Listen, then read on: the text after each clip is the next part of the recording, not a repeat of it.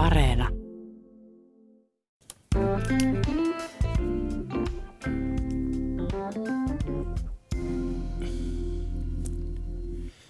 Vieraana on tohtori Kari Ketola.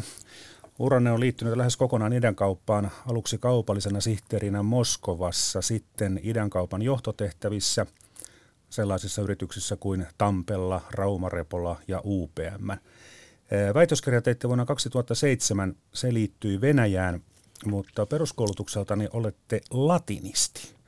Heti aluksi, että miksi nuori mies, joka osaa latinaa ja tuntee hyvin Rooman keisarit, innostuikin sitten Venäjästä ja kaupasta?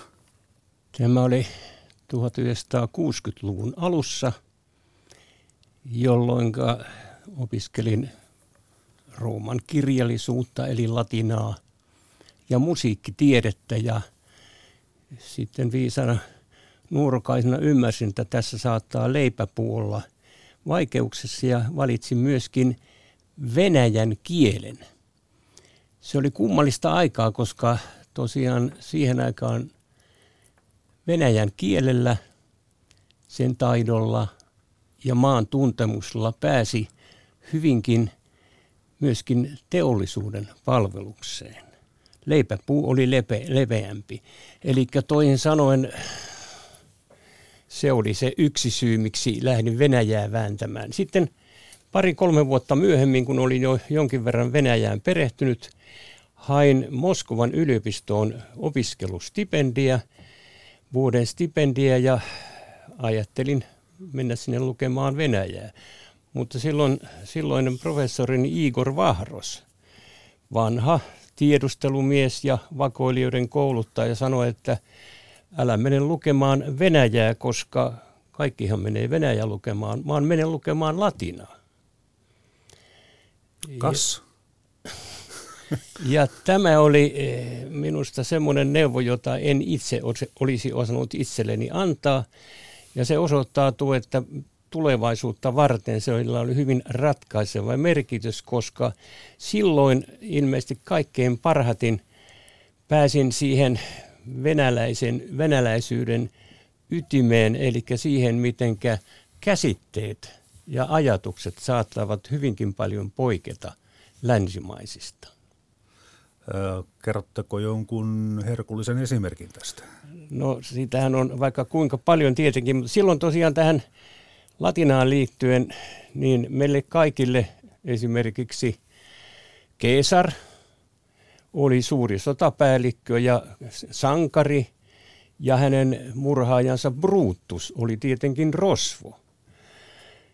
Mutta neuvostoajattelu oli kääntynyt sen ympäri, eli Keesar-diktaattori olikin se paha bad guy, mutta Brutus, joka surmasi diktaattorin, nousi sankarin hahmoon.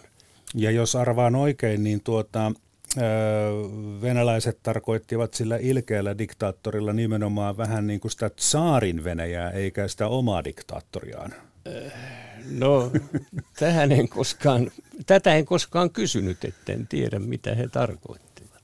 Idän kauppa oli tosiaan autonomian aikana erittäin suurta, mutta tuota, sitten tuli tämä, tämä välivaihe, itsenäisyyden alkupuoli ja se bolsevikkivallankumous, jolloin se oli hyvin pientä. Sitten tuli sota, sodan jälkeen sotakorvaukset.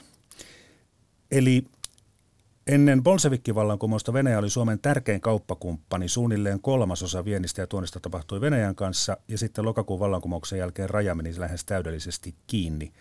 Ja sotavuosien jälkeen sitten alkoivat nämä sotakorvaustoimitukset, pääasiassa laivoja ja muita aluksia. Ja korvausten jälkeen alkoi sitten normaalimpi kauppa. Tavaroita, tavaroista saatiin idestä myös sitten rahaa tai itse asiassa näitä tuotteita. Palataan tähän kohta. Kuunnellaan, mitä tasavallan presidentti Juho Kusti Paasikivi puhui radiossa tammikuun ensimmäisenä päivänä 1954. Kansalaiset, jälleen olemme astuneet kynnyksen yli vuodesta toiseen. Suurvaltojen ponnistelut ratkaisun löytämiseksi vaikeuksiin, joissa maailma nykyään elää, ovat jatkuneet. mutta valitettavasti toistaiseksi ilman pysyviä tuloksia. Omasta puolestamme voimme tyydytykselle todeta, että sotakorvauksen loputtua taloudellinen kanssakäyminen Neuvostoliiton kanssa on vapaiden markkinoiden pohjalla lisääntynyt. Kun sen ohella myös sivistyksellinen vuorovaikutus ja kosketus maidemme välillä on ilahduttavasti jatkunut ja vahvistunut, ovat suhteet suureen itäiseen naapurimme kehittyneet edullisesti. Harras toivomme on, että näin on tulevaisuudessakin oleva. Tohtori Kari Ketola, millaisia ajatuksia Paasikiven puhe herätti? Tietenkin ajattelee tilannetta, oli kymmenen vuotta sodasta ja myöskin tämä niin sanottu Neuvostoliiton kauppa, eli Kliirin kauppa oli jo lähtenyt liikkeelle. Hän mainitsi, että äh, Paasikin mainitsee siinä sanan vapaiden markkinoiden pohjalla. Ei siihen varmaan kukaan silloin, silloin kiinnittänyt huomiota ja mieltä, että ei nyt niin vapaata ne markkinat olleet, koska oli vastakkain kaksi erilaista talousjärjestelmää.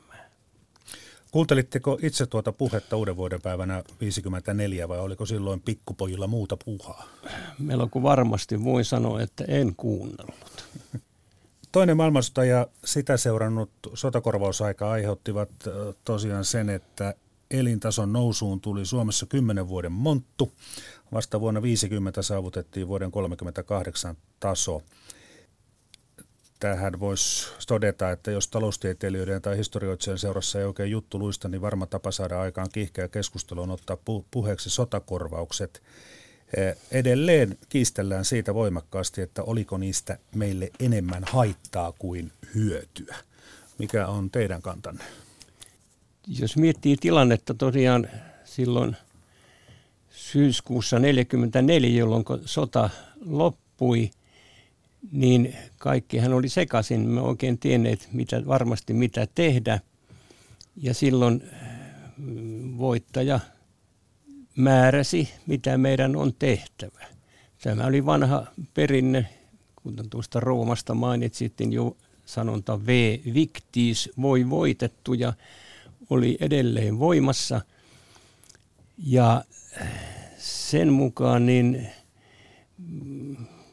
tässä ei ole niin kuin normaali yksi ynnä yksi ajattelu niin kuin, niin oli, ne, tuota, vallalla, vaan ainakin minä näen näin, että sillä oli lukuisia hyviä puolia, mutta kun muistaa, että kuitenkin se oli, ei ollut kauppaa, siitä ei vastiketta saatu, tai oikeastaan ainoa, ainoa vastike, mikä siinä saatiin, oli puhuttiin rauhan verosta, eli se oli hinta pääsystä eroon sodasta. Mutta sitten ajattelen näitä, näitä, tuota, näitä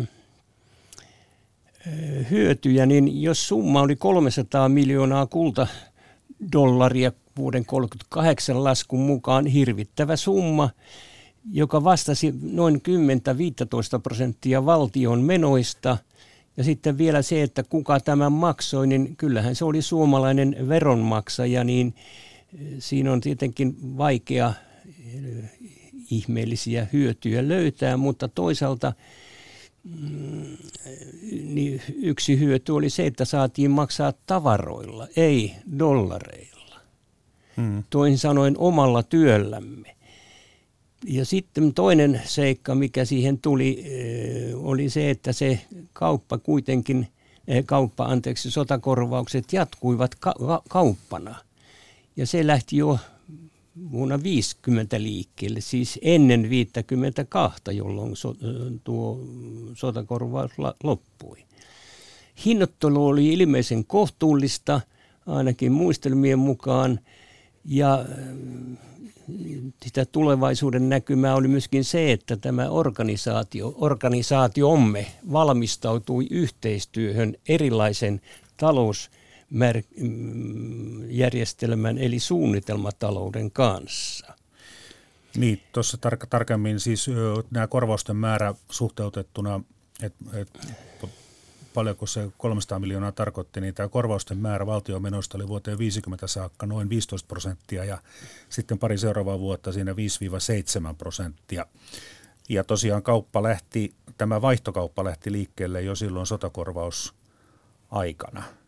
Toisaalta maa oli köyhä ja köyhtyi edelleen. Jälleenrakennus ja teollistaminen olisivat sitten vaatineet todennäköisesti kaiken mahdollisen pääoman, että, että tuota, kyllähän toi 15 prosenttiakin on siinä mielessä niin kuin iso luku. Se oli jostain muusta pois. Sehän oli varmaan Paasikivi sanoi, että tämähän on hirmuinen. Hmm. Mutta niin kuin viittasin tähän voi voitettuja sanontaa, niin ei siinä paljon nikottamista ollut. Hmm. Pakko, mikä pakko. Mutta sitten taas toisaalta monet sanovat, että nämä sotakorvaukset aiheuttivat sen, että Suomeen perustettiin lisää telakoita, varsinkin laivarakennus alkoi kukoistaa ja mikä sitten parasta, niin näitä laivoja myytiin ihan oikealla rahalla korvausten, sotakorvausten jälkeen, siis osana tätä vaihtokauppaa. Eli sotakorvaukset olivat siis Suomelle tämmöistä pakkoteollistamista. No, taikka sitten voidaan käyttää pakkokoulutusta tulevaisuuteen. Eli venäläiset yllättäen halusivatkin metalliteollisuuden tuotteita, ei metsätaloutta, jota me odotimme ilmeisesti. Ja syynähän oli yksinkertaisesti se, että ilmeisesti Iso-Britannia halusi ostaa metsätarvikkeita ja olivat keskenään sopineet tämän.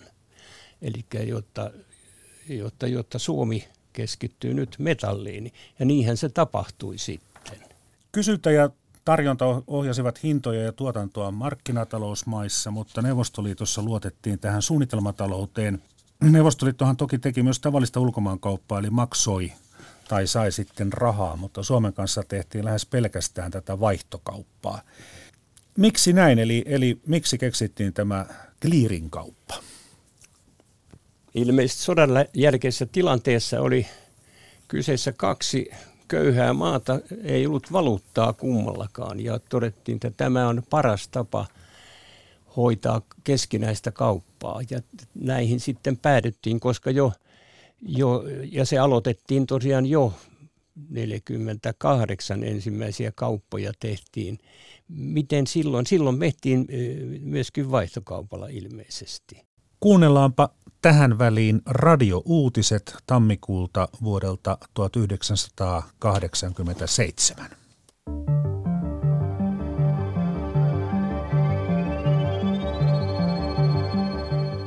Täällä jälleen Yleisradio, päiväkatsaus ja Ari Yläanttila. Kuten STT jo kertoi, Suomi ja Neuvostoliitto ovat allekirjoittaneet maiden välistä kauppaa koskevan tavaravaihtopöytäkirjan. Tämän vuoden tuonnin ja viennin arvo nousee 30 miljardin markan tietämiin. Nesteen toimitusjohtaja ounastelee polttoaineiden kuluttajahintoihin nousua vielä tässä kuussa. 60 siviilipalvelusmiehestä osallistuu päivän lakkoon. Tässä lähetyksemme aiheet.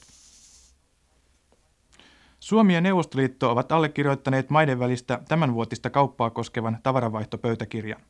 Sen allekirjoittivat ulkomaankauppaministerit Baris Aaristov ja Jermu Laine. Maiden välisen kaupan tuonti- ja vientikiintiöiden arvo nousee 27 ja 32 miljardin markan välille, raakaöljyn maailmanmarkkinahinnasta riippuen.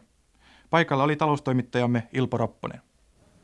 Suomen ja Neuvostoliiton tätä vuotta koskeva tavaravaihtopöytäkirja on siis allekirjoitettu. Voidaan sanoa vihdoinkin, koska normaalisti tämä tapahtuu kuukausi aikaisemmin joulukuun alkupuolella. Nyt allekirjoitettu tavaravaihtopöytäkirja ei tuo enää mitään uusia yllätyksiä niihin tietoihin, jotka jo aikaisemmin tämän syksyn tiukan seurannan aikana tästä pöytäkirjasta on ennakkoon arvioitu ja viime päivinä tihkunut. Näin kertoi Ilpo Ropponen ja lähetyksen juonsi tuolloin Ari Ylä-Anttila. Niin, Neuvostoliitossa oli nämä viisivuotissuunnitelmat. Myös sitten Suomen ja Neuvostoliiton välillä päätettiin tuonnista ja viennistä aina viideksi vuodeksi kerrallaan. Mutta tuota, kuitenkin vuosittain tehtiin niitä kauppoja. Eli että oliko se niin, että se viisivuotissuunnitelma antoi sen ison kuvan, mutta sitten vuoden välein aina tehtiin se yksityiskohtainen tavaranvaihtopöytäkirja? Kyllä, eli niin kuin sanoit, tämä oli viisivuotissuunnitelma, oli ohjenuora ja sitä tarke, tarkennettiin, termi oli tarkennettiin vuotuis, vuotuisilla tavaranvaihtopöytäkirjoilla. Ja se oli syksyllä tämmöinen neuvottelukierros pari, kolme viikkoa saattoi kestää lopulta sitten joko Suomessa tai neuvostoliin Moskovassa. Miten sitten, jos ja kun suomalaiset halusivat myydä enemmän kuin mitä Neuvostoliitosta saatiin vastineeksi, niin tekikö sitten Neuvostoliitto valinnan, että ottaako se laivoja vai kenkiä? No, tämä juuri karsittiin pois niissä tavaranvaihtopöytäkirjoissa. Toisin sanoen, kun näitä toiveita annettiin esimerkiksi Metallin keskusliittoon, niin nehän olivat moninkertaiset siihen mahdollisuuksiin. Ja siellä jo karsittiin tämä tämä Neuvostoliiton listan mukaisesti, mitä, mitä me pystymme viemään sinne. Hmm. No koska raha ei liikkunut rajojen yli, niin, niin menikö tämä nyt sitten niin, että kun esimerkiksi Neste toi öljyä, niin sitten Neste maksoi sen tähän clearing-tilille ja sitten se kenkiä vienyt suomalaisyritys sai sitten rahansa samaiselta clearing-tililtä? Eli tässä oli Suomen Pankin suuri rooli. He pitivät tätä tilikuria siinä ja valuuttana oli clearing-rupla, ei mikään vaihdettava, vaan tämä on tämmöinen tämmöinen kirjanpitovaluutta. kirjanpitovaluutta, jota sitten suomalainen firma, jos sen halu, alus ostaa jotain, firma maksoi markoilla Suomen Pankkiin ja sai myöskin, jos hän vei, jos vei, niin maksoi se sai myöskin maksun markoissa. Vastaavasti neuvostoyritys sai ruplissa. No sitten tässä suomalaisneuvostoliittolaisessa kaupankäynnissä ja, ja, ja kaupallisessa suhteessa niin tavoiteltiin myös tuotannollista yhteistyötä. Miten se sujui? No tämä tuotannollinen yhteistyö, eli tytti, kuten me sitä nimitimme, oli oli jotain muuta kuin pelkkää kaupankäyntiä, ostamista ja myymistä, vaan se oli, se oli tuota, oikeastaan paljon hauskempaa siinä, siinä esimerkiksi kun suomalainen metallifirma vei sinne ison koneen, laivan tai jonkun muun, se osti Neuvostoliitosta neuvostoliittolaisen koneen, moottorin, laitteen, kansikoneen, mitä ostikaan, ja pisti se siihen, siihen toimitettavaan tuotteeseen, joka vietiin sitten Neuvostoliittoon. No siinä lisääntyi sekä meidän tuontimme että meidän vientimme. Ja tämä oli, oli hyvinkin suuri sy- sy- systeemi, jonka ainoana tarkoituksena oli lisätä Neuvostoliiton tuontia aina välttämättä nämä neuvostoliittolaiset tilaajat tai käyttäjät eivät sitä hyväksyneet, kun he olivat halunneet siihen länsimaisen laitteen, mutta silloin heitä tukistettiin ja heidät määrättiin mm. Isot pomot sitten päättivät, että ottakaa näin ja olkaa hiljaa. No näin se tapahtui. Entäs tämä tieteellistekninen yhteistyö, siitäkin puhuttiin, niin saavutettiinko siinä menestystä? TT-komitea, sitä kutsuttiin hyvinkin halveksivaksi joskus tieteelliseksi turismiksi, mutta varmasti pitkän päälle se antoi, koska siinä hyvin suuri päästiin ensinnäkin suurten herrojen kanssa puhumaan hyvin korkealla tasolla. Ja toiseksi kyllä me opimme siinä hyvin paljon, millainen on neuvostoteollisuus. Tässä oli pari semmoista esimerkkiä laitosta, kuten Loviisan ydinvoimala ja tuota, Raahen rautatehdas, jotka, joista tehtiin teo, semmoinen teoreettinen malli, miten tämä TT-yhteistyö käy.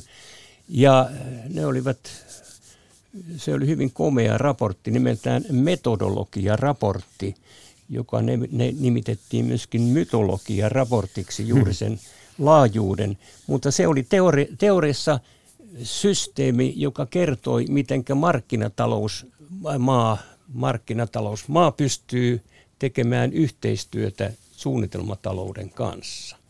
Mutta tämä vaihtokauppajärjestelmä siitä vielä, että tuota, kuinka hyvin se sitten tohtori Kari Ketola toimi Suomen kanssa vai olisiko ollut helpompaa se, että oltaisiin lyöty Amerikan dollarit tiskiin heti kaupan teon jälkeen?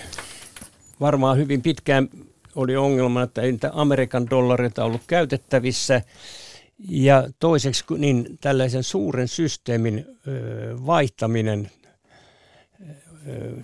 koska olisi ollut äärimmäisen vaikeaa. Ja mikä siinä oli niitä hyötyjä juuri oli se, että saatiin tavaralla maksaa suomalaisella työllä. Saatettiin hyvin tarkkaan pitää ulkomaalaiset kilpailijat pois tästä kaupasta, niin ainakin suomalaiset hyvin pitkään halusivat eh, tehdä tätä kauppaa. Eli oliko nyt sitten niin, että Neuvostoliiton kanssa tehdyssä kaupassa, niin niistä suomalaisista tuotteista saatiin erittäin hyvä hinta?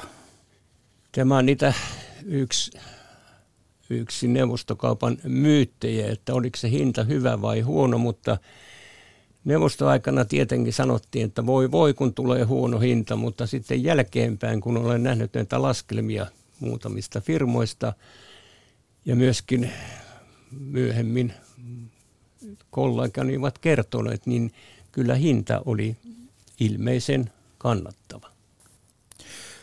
Kuinka helppoa sitten kaikille osapuolille oli siirtyä normaaliin kauppaan tämän vaihtokaupan jälkeen?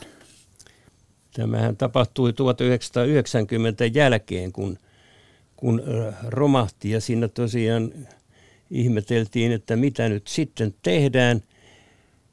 Ja kyseessähän oli siirtyminen suunnitelmataloudesta markkinatalouteen. Ja kun on käsitteet eivät ole lähellekään samoja, eivätkä ajattelu samaa, niin totta kai se oli uskomattoman vaikea.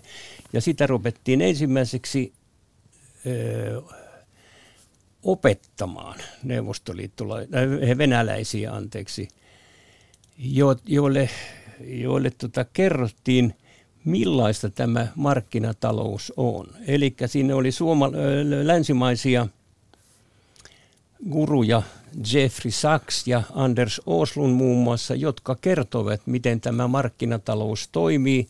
No se kesti pari-kolme vuotta ja sitten Chernomirdin oli pääministeri ja sanoi, että kyllä tämä markkinaromantiikka saa nyt loppua ja silloin palattiin jonkin verran vanhaan ja tuli, aiheeksi tuli ja kohteeksi tuli venäläinen markkinatalous. He sovelsivat tiettyjä asioita.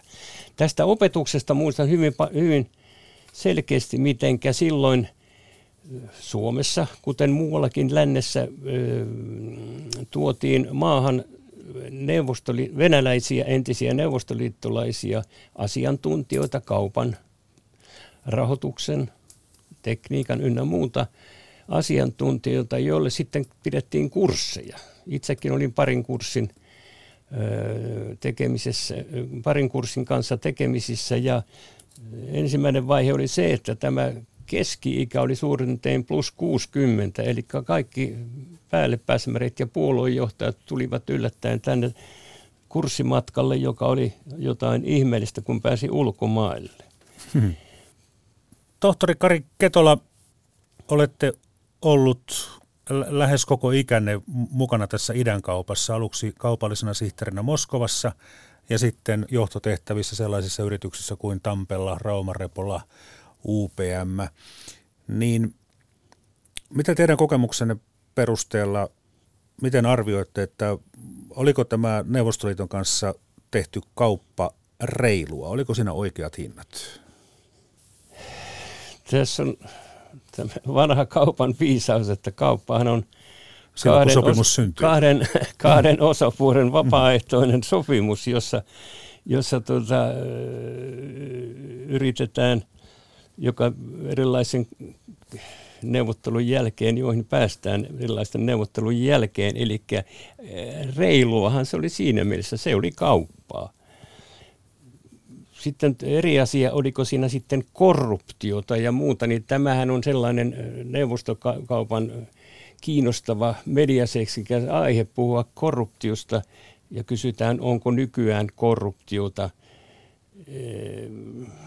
Niin jos ajattelee viimeisiä Transparensin Transparency Internationalin listoja, niin on 180 maata, niin onko Venäjä siellä 123? Että ilmeisesti nykyäänkin sitä on, ja tämä listasijoitus oli aikanaan myöskin melko lähellä samaa. Niin, semmoiseen venäläiseen kulttuurihan kuuluu sellaisten pienten lahjojen antaminen, muistaminen – niin rajoittuko teidän aikana tämä korruptio sitten tämmöiseen asiallisiin pieniin lahjoihin vai, vai ryöpsähtikö se yli?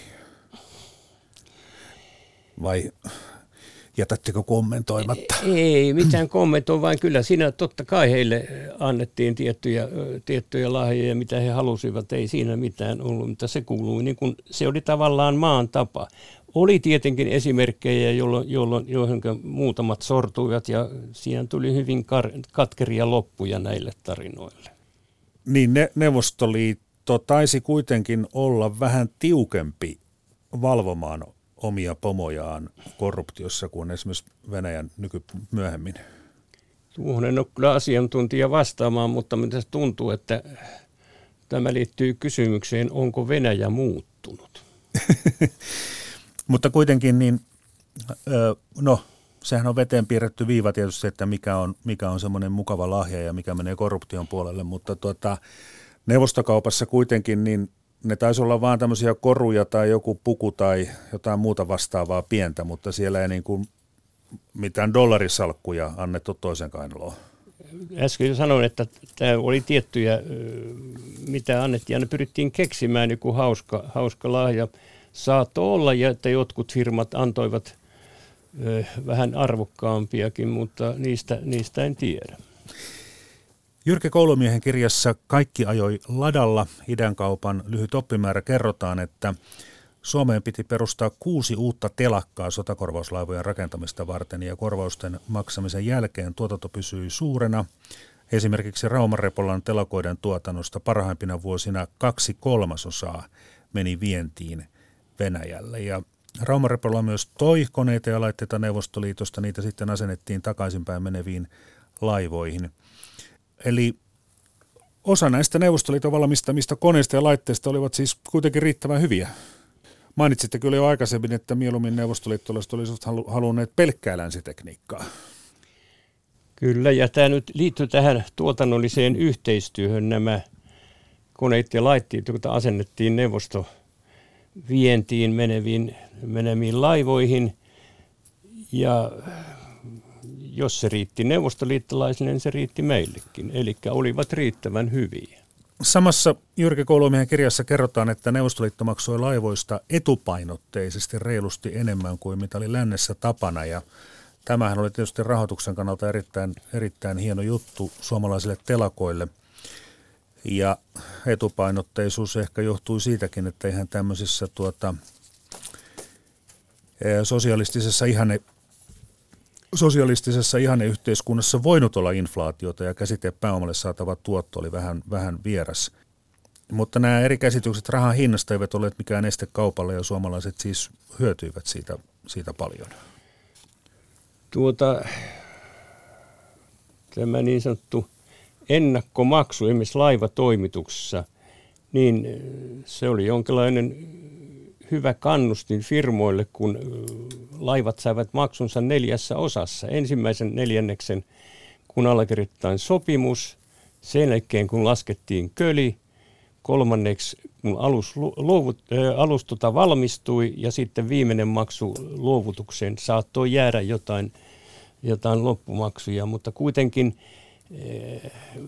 jos nykyistä käytäntöä ajattelee, niin ensimmäinen hommahan on se, että firma miettii, mistä saa luototusta koneensa ja laitteensa ja laivansa rakentamiseen. Sitä ei ollut, mutta se oli Suomen Pankki, joka tämän kaiken tässä, tässä enemmän ja vähemmän maksoi kuitenkin. Ja se, oli, se kuitenkin oli eh, firmoille erittäin, erittäin hyvä asia. Moni ehkä ajattelee, että se kauppa oli vaatteiden ja kenkien vientiä, mutta näitä vaatteita, teksteilejä ja jalkineita vietiin 70-luvun puolivälin tienoilla vain noin 5 prosenttia koko viennistä Neuvostoliittoon. Eli se oli tällaista metsä-, konepa- ja telakkateollisuuden vientiä. Ne olivat yhteensä melkein 80 prosenttia ja, ja niiden alueen tuotteilla oli markkinaa myös lännessä. Eli, eli tämä Neuvostoliittoon vienti ei ollut kuitenkaan mitään kakkoslaadun vientiä. Toisaalta kyllä sitten väitetään, että kyllä ne kengät ja vaatteet oli vähän kakkoslaatua. Kari Ketola, mikä on käsityksenne? Ensinnäkin tässä on pari semmoista myyttiä on tämä vaatteiden ja kulutustavaroiden myynti, josta puhutaan hyvin paljon, koska se oli hyvin näkyvää. Mutta se oli tosiaan viitisen prosenttia koko määrästä. Ja toinen myytti on se, että sinne myötiin kakkoslaatua. Ja ollaan kyllä ehdottomasti sitä, sitä mieltä, että ei ollut mitään kakkoslaatiota. Neuvostoliitossa oli hyvin tarkat organisaatiot, jotka tätä, tätä seurasivat. Totta kai susia saattoi välillä tulla, mutta noin pitkän päälle. Tietenkin yksin, että kun ne oli valtavat sar- sarjat siinä, niin silloin, silloin saattoi heittää. Sitten tämä, tämä metsä- ja konepaja- ja telakkateollisuuden osuus 80 prosenttia, niin puhuttiin siitä, että Suomen kliirin kaupassa on 80 prosenttia – kauppaa metallin, metallia ja 20 prosenttia muuta. Ja niiden tekijöinä ovat 20 firmaa, joka tekee 80 prosenttia.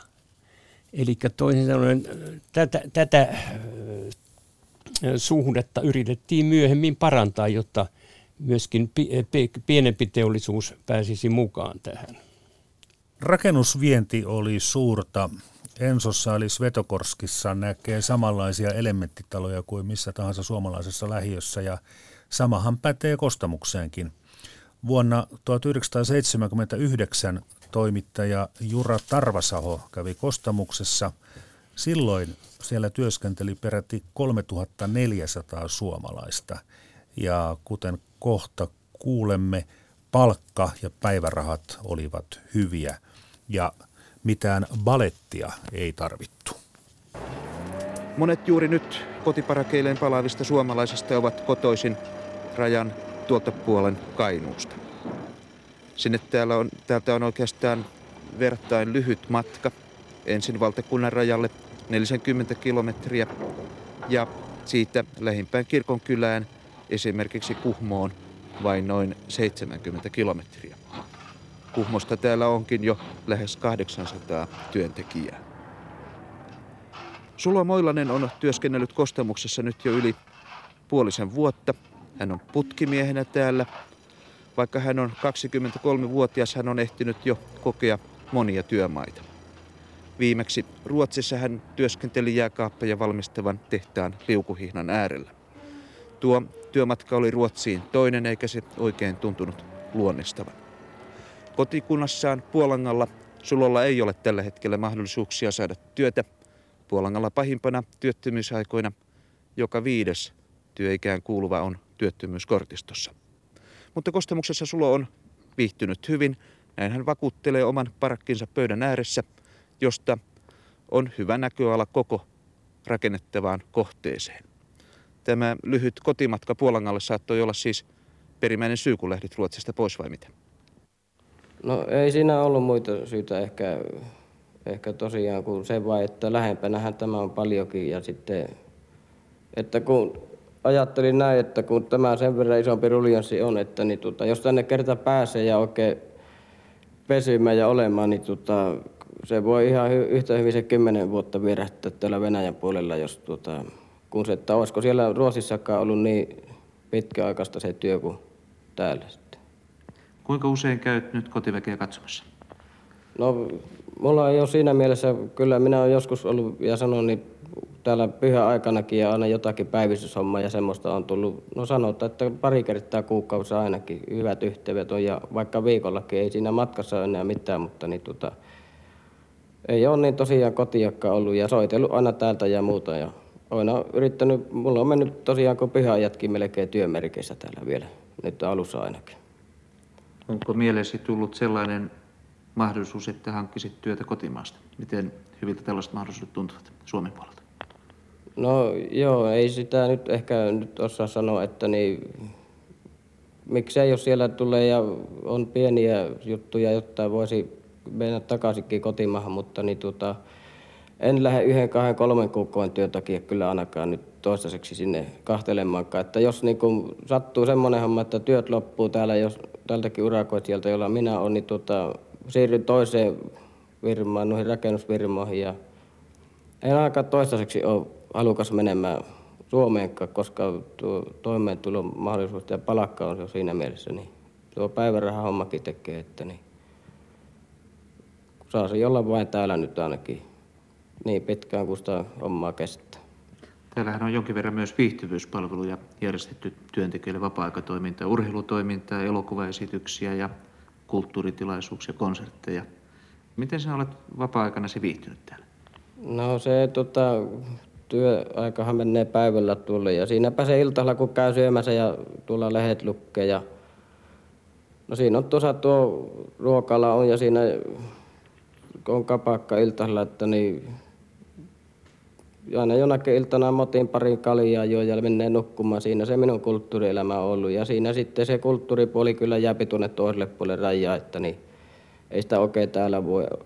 En ole oikein urheilumies enkä muu kalastaja ole ja metästäjä kova, mutta niin, nekin on rajoitettu tällä puolella niin, että niin, se tosiaan, niin silloin kun käyn kotona, niin ne harrastukset, ne täytyy siellä koittaa ottaa ja silläkään.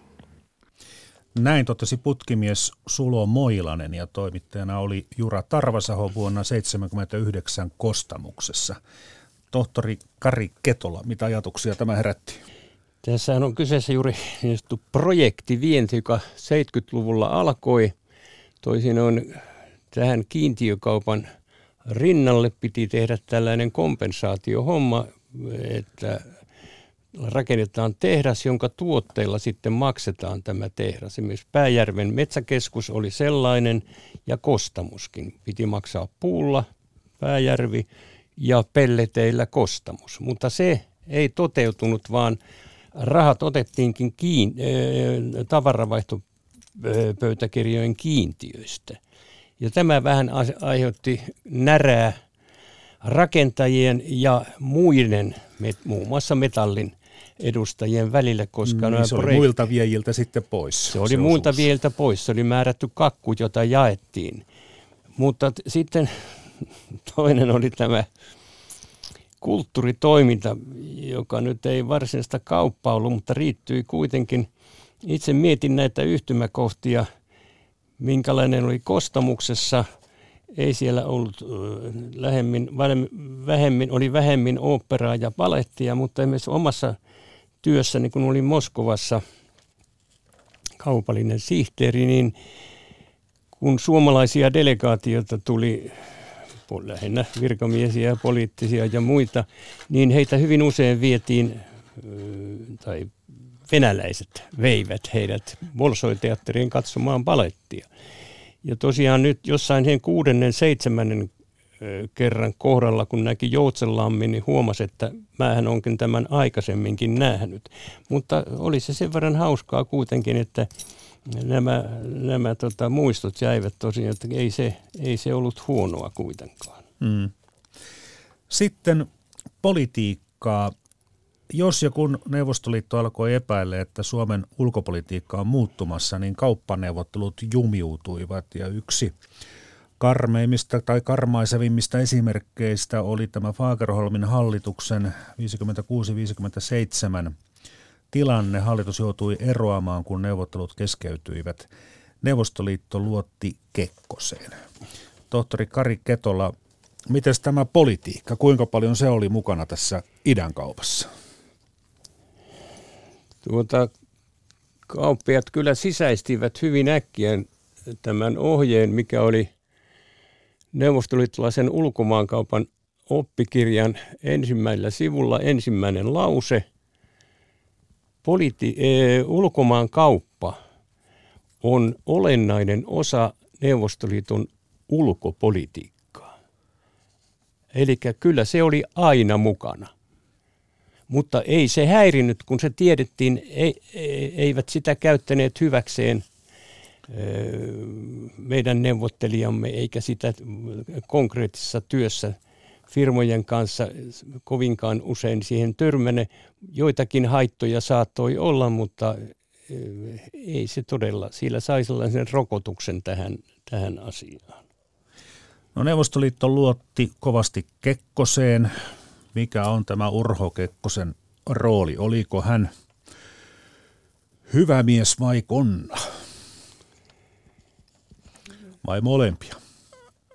No, mä olin itse muutaman kerran mukana muun muassa tulkkina, kun Kekkonen kävi esimerkiksi Pääjärven, Pääjärven tuota, metsäkeskuksessa ja mm, myöhemminkin, niin kun näki hänen suhtautumisensa noihin venäläisiin plus myöskin venäläisten reaktiot häneen, niin kyllä minä häntä arvostin erittäin suuresti tässä. Kyllä hän osasi tämän.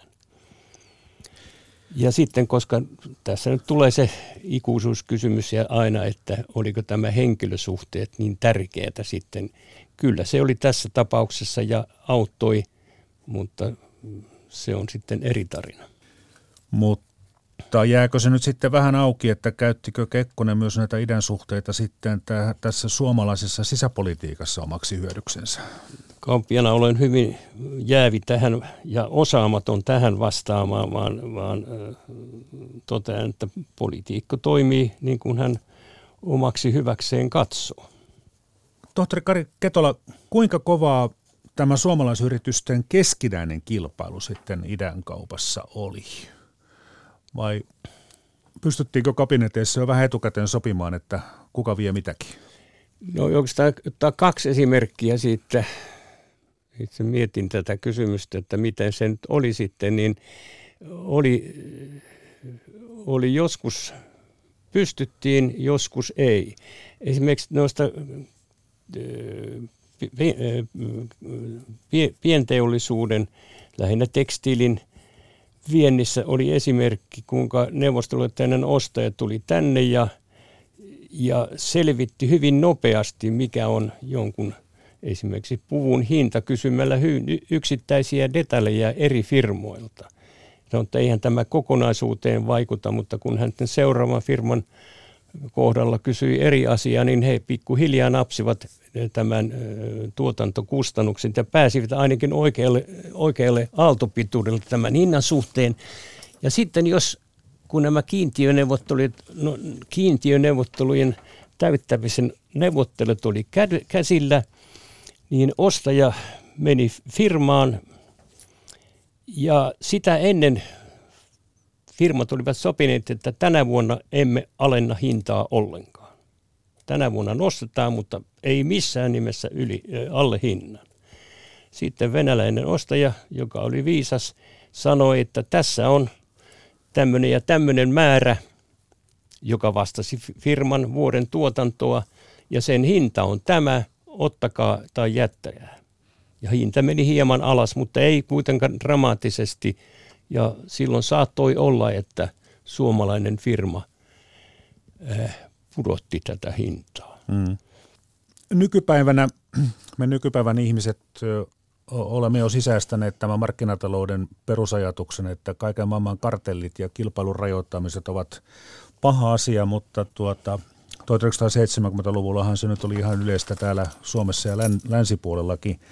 Mutta idän kaupassa oli kyllä tällaista kartelisoitumista. Esimerkiksi tämä Finstroy oli rakennusliikkeiden muodostama yhtiö – sellaista ei enää voisi, voisi olla, kuten ei myöskään meidän metsäpuolen FIMPAP, myös FINPAP, se on, se on osa historiaa. Niin oliko tämä Finstroy nyt semmoinen niin kuin suomalaisten rakennusliikkeiden keino estää sitä liikaa kilpailua? Että he pääsivät sitten sanomaan venäläisille, että ottakaa kostamus tähän hintaan tai jättäkää. No ei varmasti sanoneet näin, mutta eh, kuitenkin pitää muistaa se asia, että eh, kun me, me tämmöisiä mietimme, että saako olla karteli vai ei, niin vastapuoli ei joutunut näitä miettimään omalta osaltaan onnenkaan, koska koko maahan oli kartelli. Mm, Yksi niin. ainoa ostaja. Niin miksi sitten ei olisi käytetty tämä hyväksi?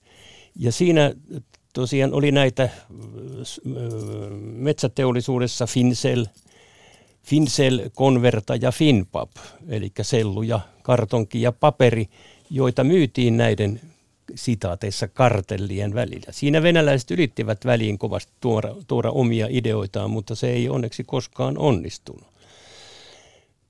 Mutta sitten näitä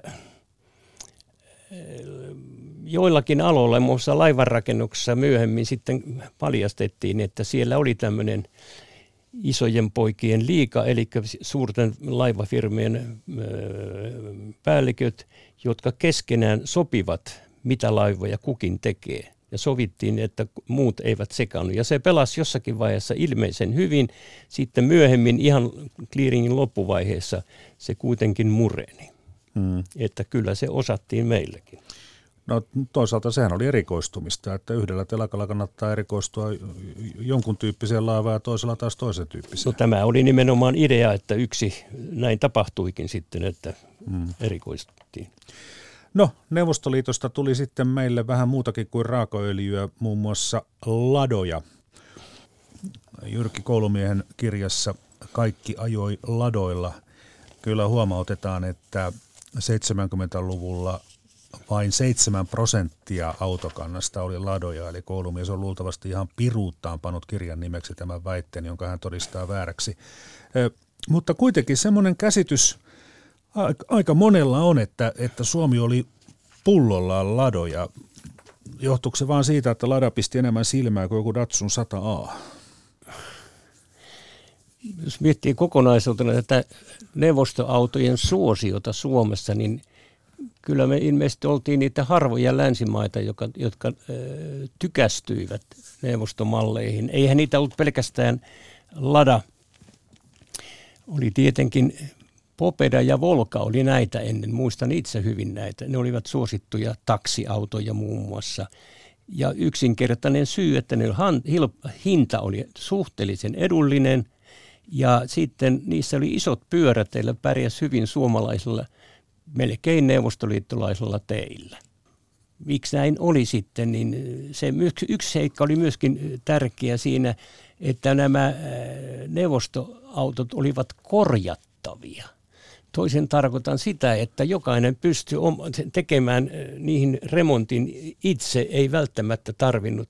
Ja tämä liittyy siihen, että Neuvostoliitossa ei ollut niitä korjaamoita joka paikassa, vaan sinun piti itse osata tehdä niin oli venäläisillä hyvä termi tämmöinen kuin virjovocni remont, naruremontti. Ja sen takia heillä oli aina narua mukana, jolla korjattiin vaikka auto. Niin tekniikka oli sen verran yksinkertaista, että lähes jokainen pystyy sitten tota auton korjaamaan, jos se tielle jäi. No en tiedä, onko se yksinkertaista, mutta se oli niin selkeää ja, ja pitkiä sarjoja. Se oli muuttumatonta myöskin. Ei sitä ruvettu joka vuosi vääntään uutta mallia. Niin, siitähän on, on näitä tämmöisiä tota, humoristisia kuviakin, kun jonkun Mersun malli muuttuu joka vuosi, että Mersu hakee sitä, sitä omaa evoluutiotaan, kun Lada oli jo valmiiksi niin hyvä, että Lada oli samannäköinen joka vuosi. Kyllä. Mm, mm. Eh, Lada oli itse asiassa, tai sen ensimmäinen malli oli Fiat 124.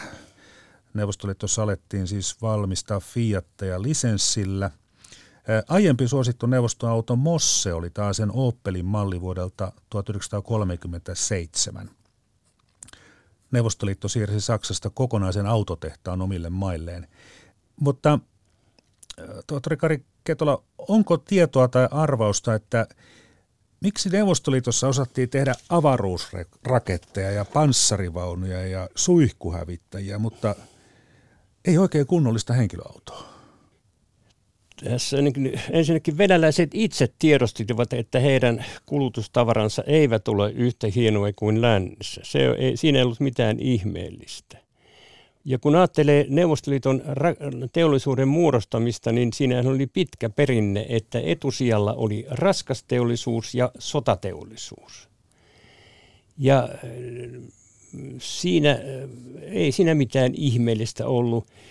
Kulutustavarat jäivät vaan jalkoihin ja viimeistely, en tiedä onko siinä sitten jotain tämmöistä Sirokka ja Natura tai tämmöistä Soromno-henkeä, kun eivät ne valmistuneet, mutta kuitenkin mm. tämähän oli totuus ja siinä se ongelma oli juuri meidän, meidän, tuota, meidän clearing kaupassakin, että tuotiin lähinnä öljyä ja raaka-aineita ja kuitenkin neuvostoliittolaiset itse halusivat, että pitäisi tuoda enemmän. Mutta tietenkin yksi oli vaikeus myöskin se, että mitä me kaipasimme ja sanoimme aina heille vastaan, että milloin se ilmestyy se Ivan Ivanovic expartior, eli vientimies Ivan Ivanovic, joka kolkuttaa meidän osto-osastomme oveja ja myy sitä tavaraansa. Ja sitä ei nyt koskaan tullut. Neuvosto-osapuoli niin tyytyi siihen, että raaka-aineiden viennillä öljyllä hoidetaan se kaupankäynti. Minä en tiedä, miten tyytyväisiä he olivat siinä ja tyytyivätkö he vai vaan se oli nyt ihan käytännön mm. pakko, koska, koska muutakaan keinoa ei ollut, koska ne tavarat eivät kelvaneet. En tiedä, mitä, mikä niiden menekki oli sitten esimerkiksi Sevmaiden maiden kaupassa ja näitä kehitysmaiden kaupassa. Siellä varmasti kelpasi hepposempikin tavara. Muistan 1980-luvulla Tampereella Hämeenkadun Sokos myi neuvostoliittolaista borskeittoa. Siinä oli läpinäkyvä lasipurkki ja sitten peltinen kansi, joka revittiin auki. Se oli taivallisen hyvää ja sisälsi lihaa. Ja totta kai se oli erityisen hyvä opiskelijan budjetille erittäin halpaa.